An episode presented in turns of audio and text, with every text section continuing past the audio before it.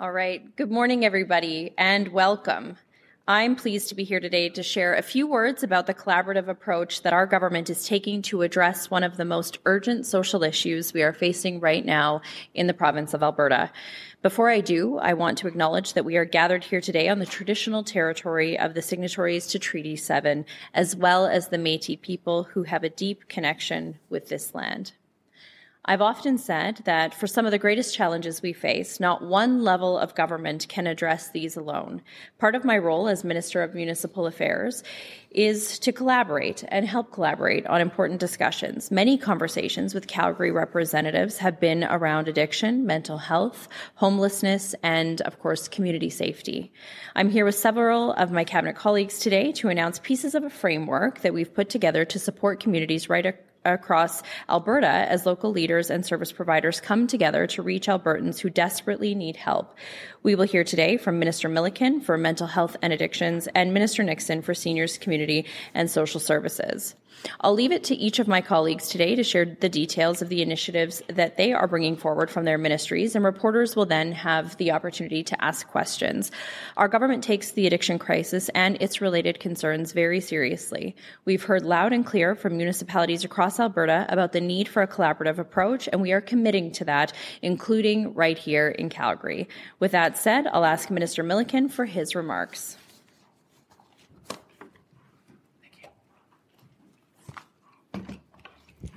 Let's move this up a bit. thank you, uh, Minister Schulz, and thank you everyone for coming here today. Uh, I am pleased to be here with this group of talented and committed individuals to discuss our government's next steps in tackling addiction, homelessness, and public safety issues here in Calgary. These social issues have impacted every community in Alberta, and Calgary is, of course, no exception. As a local MLA, I have seen firsthand the impact uh, that these issues have had on our city, and I have heard many concerns from family, friends, and constituents. One Calgarian's comments in a CBC article from this summer summarizes the impact the addiction crisis has had on our city and on the day to day lives of its residents. They said, I used to frequently take my children on the train and visit downtown parks, spend a day at the zoo, places where parking is somewhat inconvenient or expensive. Now, I wouldn't dream of taking my children on a bus or a train in Calgary. As a Calgarian, stories like this are heartbreaking to me, heartbreaking to hear. This is why we cannot stand idly by. We must take action to address addiction, which has become one of the most urgent social issues facing our city and the province. Since 2019, Alberta's government has taken action to provide more addiction treatment options for Albertans. We've expanded addiction treatment capacity, made opioid addiction treatment available on demand, and worked with police to ensure they are part of the solution. But our work cannot stop there. We are going to continue to build a system of addiction and mental health care that is focused on prevention, intervention, treatment, and recovery. To further address these social issues affecting our city, my cabinet colleagues and I are establishing the Calgary Public Safety and Community Response Task Force. The task force will implement a series of initiatives in Calgary focusing on treatment, addiction, uh, mental health and homelessness, and improving public safety.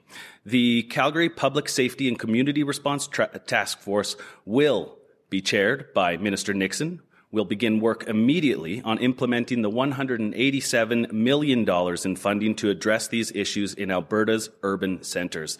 Specifically in Calgary, nearly 58 million of this funding will go directly towards addressing addiction and homelessness here in Alberta's largest city. The work this funding covers includes further increasing treatment capacity with a new recovery community in Calgary, transforming correctional living units uh, into treatment centers, creating hybrid health and police hubs in Calgary's downtown, expanding medical detox services, deploying harm reduction and recovery outreach teams, expanding access to emergency shelter space, piloting a service hub model to increase access to recovery, and improving access to affordable housing options that support recovery.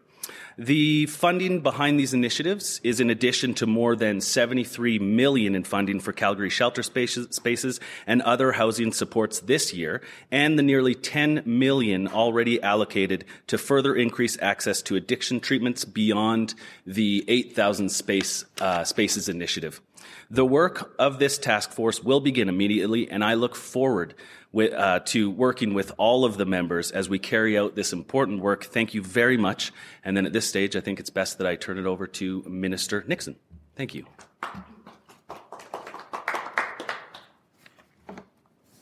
That was definitely worth an applause. Thank you, Minister Milliken. Uh, thank you, Minister Milken and uh, Milliken, for, for all of your uh, great work and leadership on this file. Uh, I'm very pleased to be able to be here today to be able to participate uh, in this working group and uh, to be able to partner with so many great folks around the table here. There's been a remarkable amount of great work that's already been done in Calgary, and to be able to build off of that success and excellent work. So, first of all, I wanted to be able to begin by thanking Minister Schulz uh, Minister Milliken, as well as Minister uh, Ellis, um, who isn't here able to be here today, um, but they've already been able to do a lot of remarkable work to get started here. And again, uh, commend the City of Calgary um, and uh, the partners that are behind here, but also all of our not-for-profit organizations who have been working diligently on the front lines uh, to get the work done. And uh, special thanks to my friend Patricia Jones with the Calgary Homeless Foundation, uh, who has been able to provide uh, significant leadership in helping bring our not for profits and community partners together to be able to collaborate and address uh, many of the issues that we're facing on the streets today and in our communities. Addiction, mental illness, and homelessness have been top of mind uh, for this government uh, since we first took office in 2019. These are complex, complex issues that don't have easy solutions. And uh, we have, uh, of course, been working on this since the beginning. We've had other task forces with great recommendations. And I'm pleased to be able to say that we've been working towards implementing those recommendations.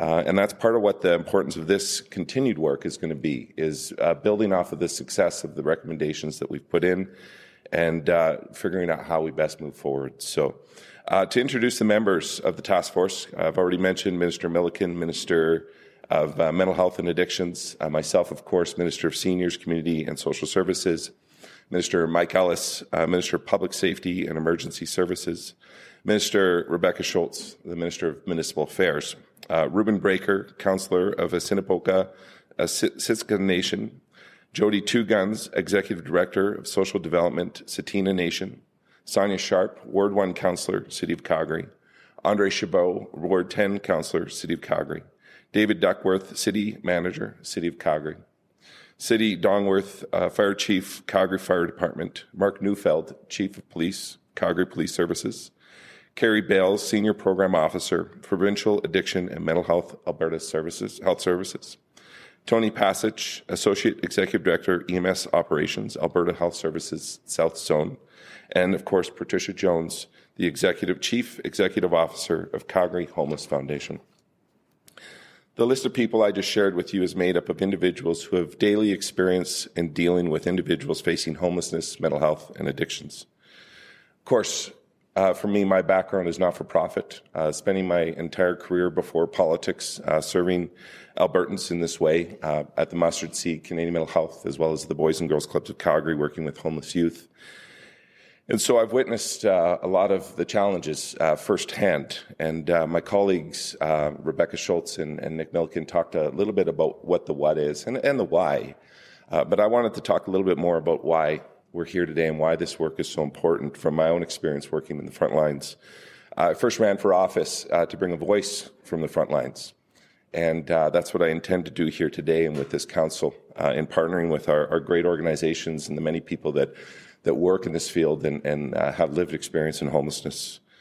Um, one of the hardest things that you can imagine uh, is when you reach out for help to address your addiction or, or, anything else, and there's no hand there to help you with with that support or to provide that support. And you know, one example uh, was a gentleman named Andrew uh, that I was working with the mustard seed, and for the longest time he was struggling with addictions. And I remember one day he came to me and he said, "I need help. I want to do something about this."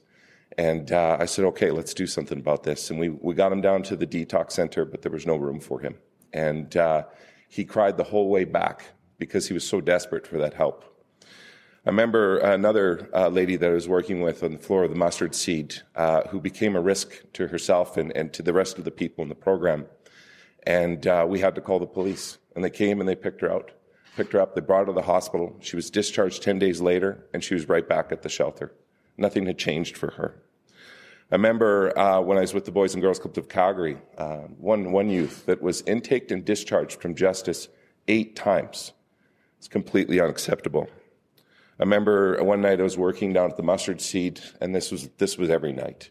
But one one particular gentleman had become a complete uh, risk to to the folks around him, and uh, the police came, picked him up, but they had nowhere to bring him, and so they ended up dropping him off about ten blocks down the street. He made his way right back to us. We need to do better for folks like that. I know many situations where folks are dealing with uh, significant health challenges and they end up in the hospital to get the support that they need and they end up getting discharged and, and, and to the shelter floor where they need better, more appropriate medical treatment.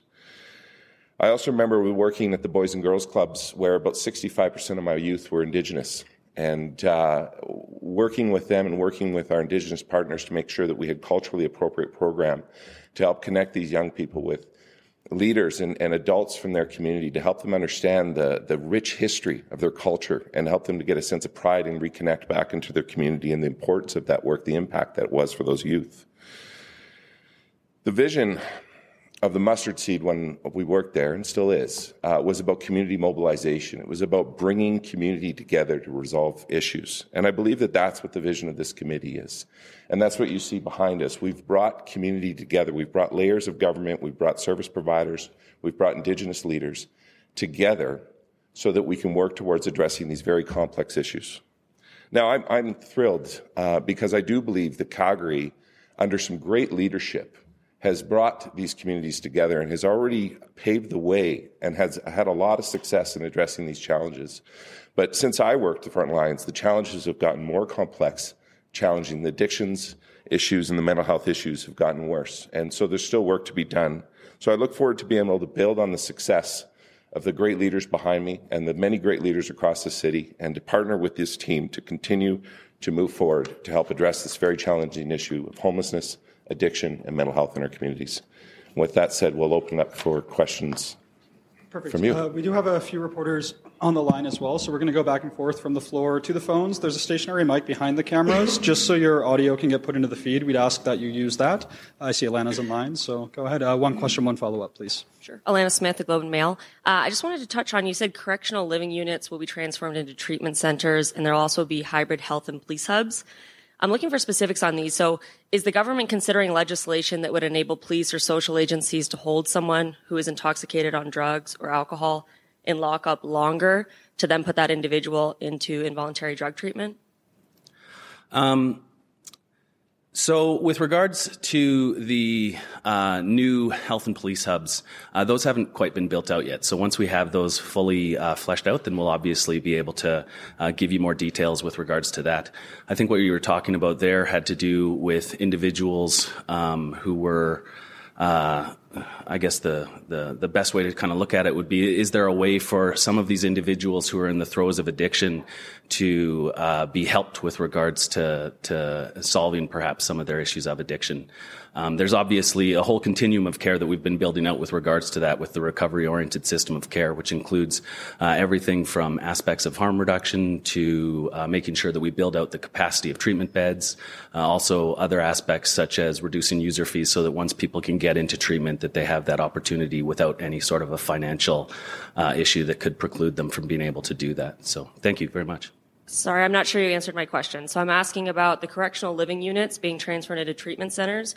What exactly does that look like? And what is the government considering when it comes to involuntary treatment?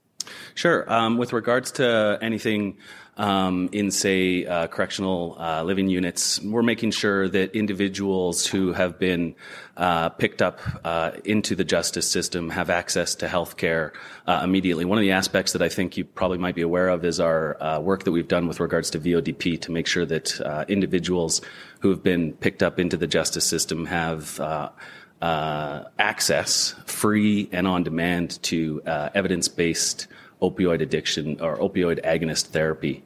Um, so there's that. And then with regards to, I think some of your uh, comments with regards to interventions, um, I think you'll know from my mandate letter that I do have an expectation from the Premier to put together some recommendations with regards to that to figure out ways to best intervene with individuals in their addiction. One of the things that comes to mind is when you have an individual who has uh, overdosed perhaps four times in one day, we don't really have a very good mechanism with regards to ensuring that we can ensure that that person gets the help that they need or want. And so we're definitely looking at all options to, to see if uh, we can figure out a way to best help those individuals and save their lives. Thank you. Michael King, Michael King, Global News. Uh, what specific metrics are you going to be using to measure the success of this task force? Um, well, I guess with regards to uh, outcomes, part of it will be uh, ensuring that we follow individuals uh, throughout their uh, recovery journey. Uh, one of the aspects that our government uh, was front and center with regards is to make sure that individuals who are, uh, say, using certain services, that we try to make sure that we can um, get data such as personal health numbers and things of that nature, right? Obviously, if somebody is going to use SCS, we're not going to deny them services uh, if they don't provide that. But what we can do with that information is we can we can follow the individuals that we have uh, interactions with to ensure that uh, they're uh, progressing in their uh, recovery. I would also just mention that we also have uh, some of the most transparent data with regards to some of the issues that uh, this complex issue of addiction uh, that we're all facing, uh, and that can be found at the ACES website. So there's uh, all the information, somewhat geographical even, with regards to um, calls for EMS, overdose uh, experiences and things of that nature. So all that information is available, and we're using that in order to then be able to inform decisions as we move forward to ensure that uh, the supports that we have are used in the most marginally beneficial way. Thank you. It was mentioned right off the top that um, transit plays a role in this as well. Um, with people not feeling safe in Calgary, taking the C train, going to LRT stations. What specifically is going to be done from this task force uh, in terms of transit safety? Well, as you know, we're going to be beginning the work on this with regards to this task force immediately. On the transit piece, I would uh, I would actually say that I think that falls within the public safety minister's uh, portfolio, and so I probably wouldn't be the best at to answer on that. What I would say, though, and I wouldn't speak on behalf of him for that, but I'm sure that his office will be able to get you further information on that. Radio-Canada. Um, there was a very similar announcement that was made in Edmonton, like last uh, this week. Um, it came like sort of after a series of crime. Uh, could you give more details about the specific problems that we see here in Calgary? Um, a lot of the issues that we see uh, in Calgary are similar to the ones uh, that you that you see in Edmonton. Um, the urban areas that you see, the two biggest cities in in uh, in Alberta, both Edmonton and Calgary, have seen uh, they've they've borne their larger share of, of, of, issues on this matter. And so what we ha- are doing with regards to these task force task forces is to ensure that the resources that we have immediately and available to be deployed are used in, like I said, the most marginally beneficial way. I think that we're going to be able to make a lot of inroads uh, in these in our two biggest cities. Uh, as you mentioned, there's a, another task force that we have also struck in Edmonton, very similar to the one here in Calgary.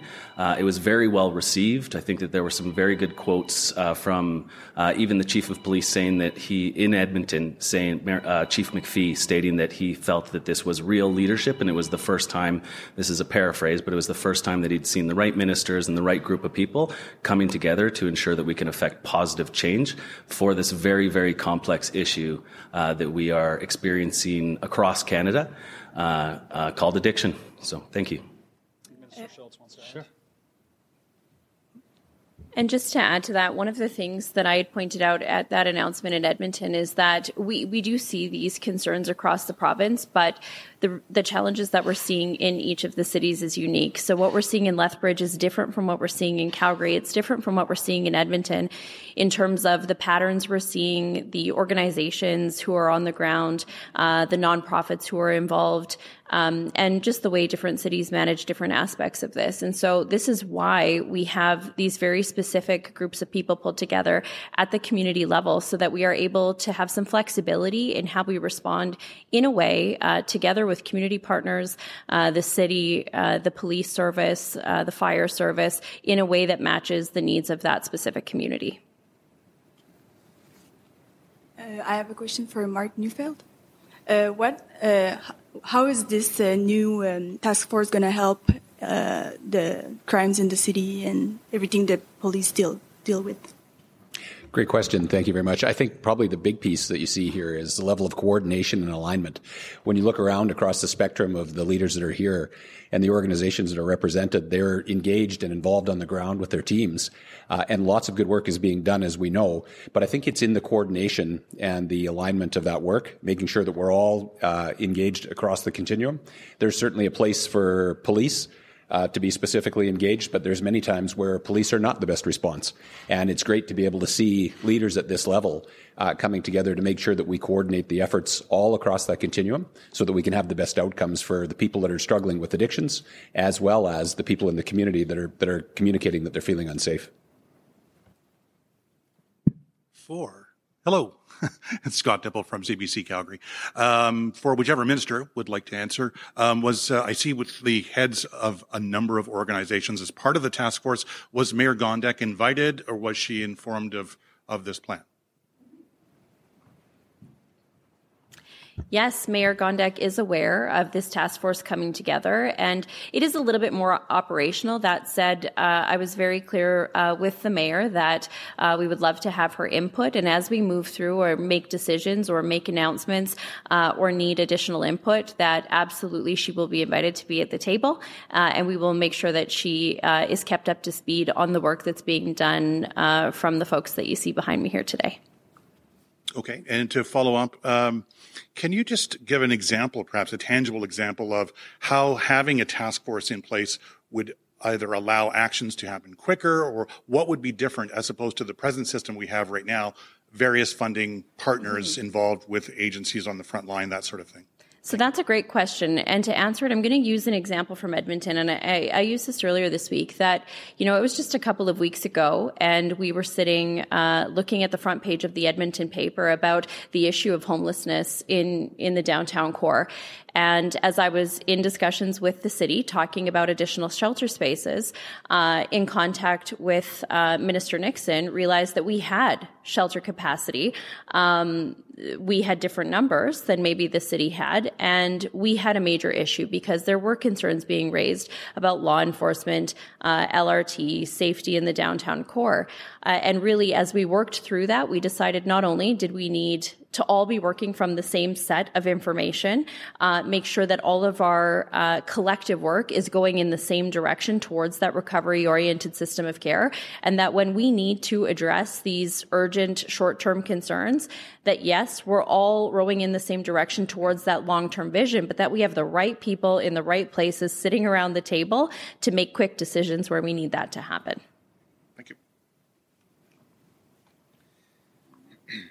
Hi, Austin Lee, CTV News. Um, not sure who would want to answer this one, but I'm just wondering if there's any consideration in the near or uh, long-term future to increase uh, supervised consumption capacity, not only in Edmonton and Calgary, but uh, anywhere else in the province.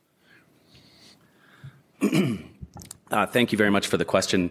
Uh, supervised consumption sites uh, fall under the idea of services that um, can help to reduce harm.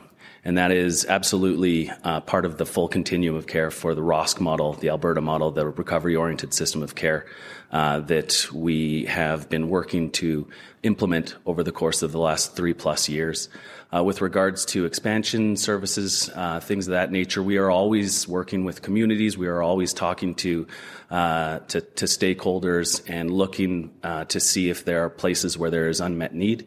Uh, if and when we find those kind of situations, then we have to then obviously work with the communities to to see if it's something that would work for that. So, thanks so I guess just just to follow up, no specific uh, conversations about, say, for example, in Lethbridge. I know it's a hot button issue. Um, has there been a conversation around that recently? Uh, with regards to, to Lethbridge specifically, uh, what I would actually say is that there have been conversations throughout the province on this. Um, uh, one specific example that I can bring to mind is that in Edmonton, I know that there was uh, discussions with regards to an unmet need south of the river, and I believe that there was consultations with regards to a potential uh, new site. Uh, I think it was actually only two days ago, two nights ago, with the community because that community engagement is obviously very, very important. Thanks. Hello, Brodie Thomas, Calgary Herald. Uh, just uh, wanted to clarify um, is there any legislative changes uh, planned that would uh, come into effect to potentially hold someone involuntarily for treatment purposes? So, as I mentioned with regards to my mandate letter, I have been tasked with regards to uh, putting together recommendations, uh, which could include something along uh, along this topic. What what I would truly say, though, is again, if we have situations um, where somebody is overdosing four times a day, we need to have some sort of compassionate intervention mechanism to ensure that we can figure out ways to ensure that he or she gets the treatment that uh, they need or want. And, uh, and the ultimate goal there is to ensure that we, we can work towards uh, saving people's lives. And uh, I guess as a follow up, uh, Edmonton Mayor Sohi uh, was concerned with how this was rolled out in his city. I understand you've talked to Mayor Gondek. Have you reached out to um, to the mayor in Edmonton to follow up with his concerns? Uh, yes, we. The mayor of Edmonton was aware uh, that this was happening, and I, I know both of the city councilors that are on our Edmonton task force also made it clear that uh, they were aware. I know that in Edmonton they have a process. So, in order for the city manager and the fire chief, uh, who were invited to be part of that task force, before they're able to participate, that has to be passed by mayor and council. And we sure hope that they do see the value in those folks participating on our Edmonton uh, panel as well. Great. And this will be our last set of questions. There's no one on the line. Uh, just before the questions, after this, we're going to go down to the Siksika room, and media will have a chance to film some B-roll once the committee is set up. Hi there, Mark Villani with CTV Calgary. Uh, just a question. I'm wondering if Patricia Jones might be able to answer this one. Uh, wondering where we're at with warming spaces here in the city uh, and how this task force will help uh, the, the, most vulnerable, especially as we hit those minus 30 degree temperatures in the next few weeks here as it gets colder and colder. A lot of shelters are experiencing that overcapacity. Yeah, so your question is about the availability of warming spaces? Yeah, correct. Yeah. I would say, you know, first of all, what I would say is this task force, I think, is cutting edge and that you're having all these ministries together is, is the only way we're going to make change and relationship is king. Um, we have an incredibly good relationship with the city of Calgary and the provincial government and have worked together with them to create over, I think it's 12 or 14 warming spaces. But warming spaces are not the issue. It's important to have warming spaces, but what they are is doorways. So people who are suffering can have access to services they need to thrive in their lives. Because as much as people may think that you wake up in the morning and you don't want the life that you have, most of the people we serve really want a different life. So the warming space is a doorway into having other services to recover. Just another question for uh, Minister Nixon as well. Just talking a little bit about um, some of these uh, some of these uh, homeless organizations that are, uh, are have staff that are, are, underpaid right now. There's a lot of staff shortages in place right now. Uh, how will you support those staff members that are that are struggling to help the most vulnerable? For sure. No, I, I appreciate that, uh, and I, I, share their concern. Uh, I have been working on that, and, and thankfully, uh, my first conversation with the Premier, uh, I brought that topic up. Uh, she shared my concern, and so part of my mandate letter uh, is addressing some of the workforce challenges across the social sector. So stay tuned, and I hope to have good news on that front soon. Okay, perfect. Um, if the task force members could follow that gaggle of staff over there, they will lead you to the Siksika room. Um, for media, it's just on the main floor. We'll invite you in once the task force is set up uh, to shoot some B roll if you'd like. Thanks, everyone.